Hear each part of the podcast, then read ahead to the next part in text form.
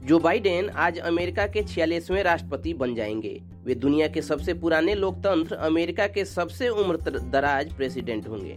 इस वक्त उनकी उम्र 78 साल दो महीने है।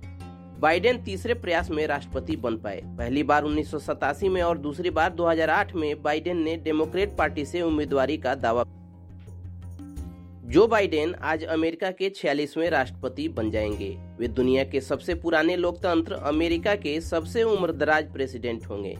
इस वक्त उनकी उम्र 78 साल दो महीने है।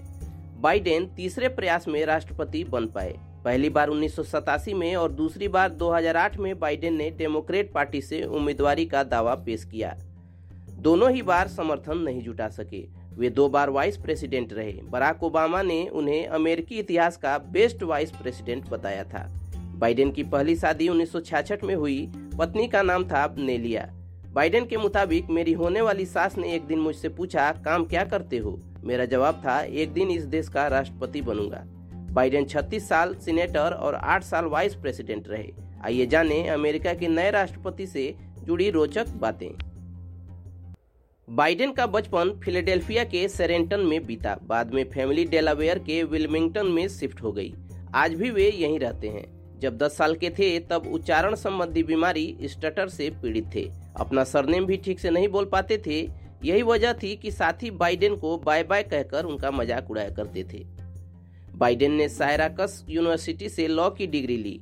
इस दौरान अमेरिका और वियतनाम की जंग हुई। बाइडेन का नाम वियतनाम के खिलाफ जंग में बतौर फौजी ड्राफ्ट में शामिल किया गया, लेकिन अस्थमा की बीमारी के चलते उन्हें जंग के मैदान में देश की सेवा का मौका नहीं मिल पाया।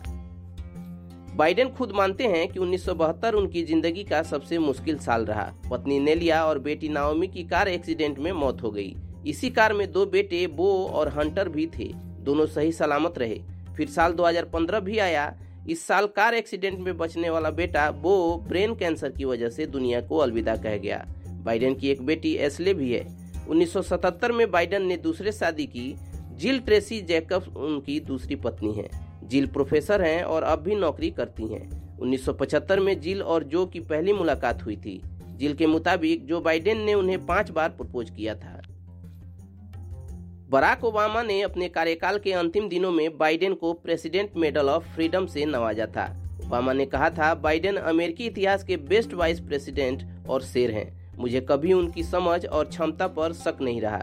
ओबामा के इन शब्दों को सुनकर बाइडेन की आँखें गीली हो गईं। कहा, मैं आपका कर्जदार हो गया हूँ। आपने मुझे मेरी काबिलियत से ज़्यादा इज़्ज़त बख्शी।